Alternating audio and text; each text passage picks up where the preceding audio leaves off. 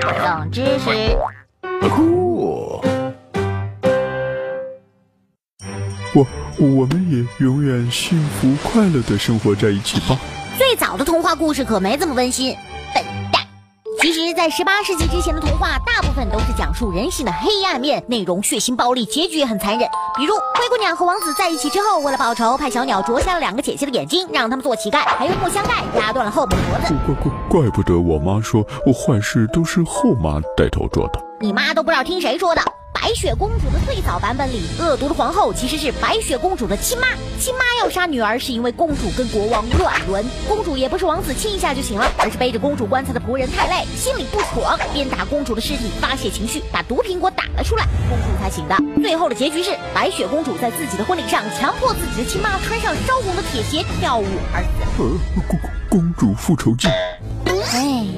美人也根本不是帅气的王子吻醒的，而是邻国的国王强暴了她。她在沉睡中生下了两个孩子，其中一个孩子因为饿就去吸她的手指，把那块使她沉睡的亚麻纤维吸掉了，她才醒过来的。之后她又被迫嫁给了那个强暴她的国王。啊，我我不听，我不听，我不听。还有一些童话呢，是用来教育小孩子的，比如小红帽。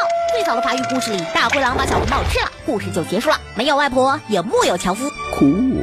而金凤花姑娘讲的是金凤花在森林里迷了路，看到三只熊的屋子就进去了，不仅偷吃东西、弄坏椅子，还在小熊的床上睡觉。三只熊看了金凤花之后很生气，就把它吃了。大人用这些故事告诉小孩子，不要随便进入别人的家，也不要随便动别人的东西。可 可是你总拿我的鱼，你都是我的。关关注飞碟说微博。每天每天都有文字版冷知识。周三了，笨蛋！哦，每周三还能看到飞碟冷知识视频哦。还有呢？还哦，还有更多精彩内容，关注公众号“飞碟说”。扫二维码。哎，酷！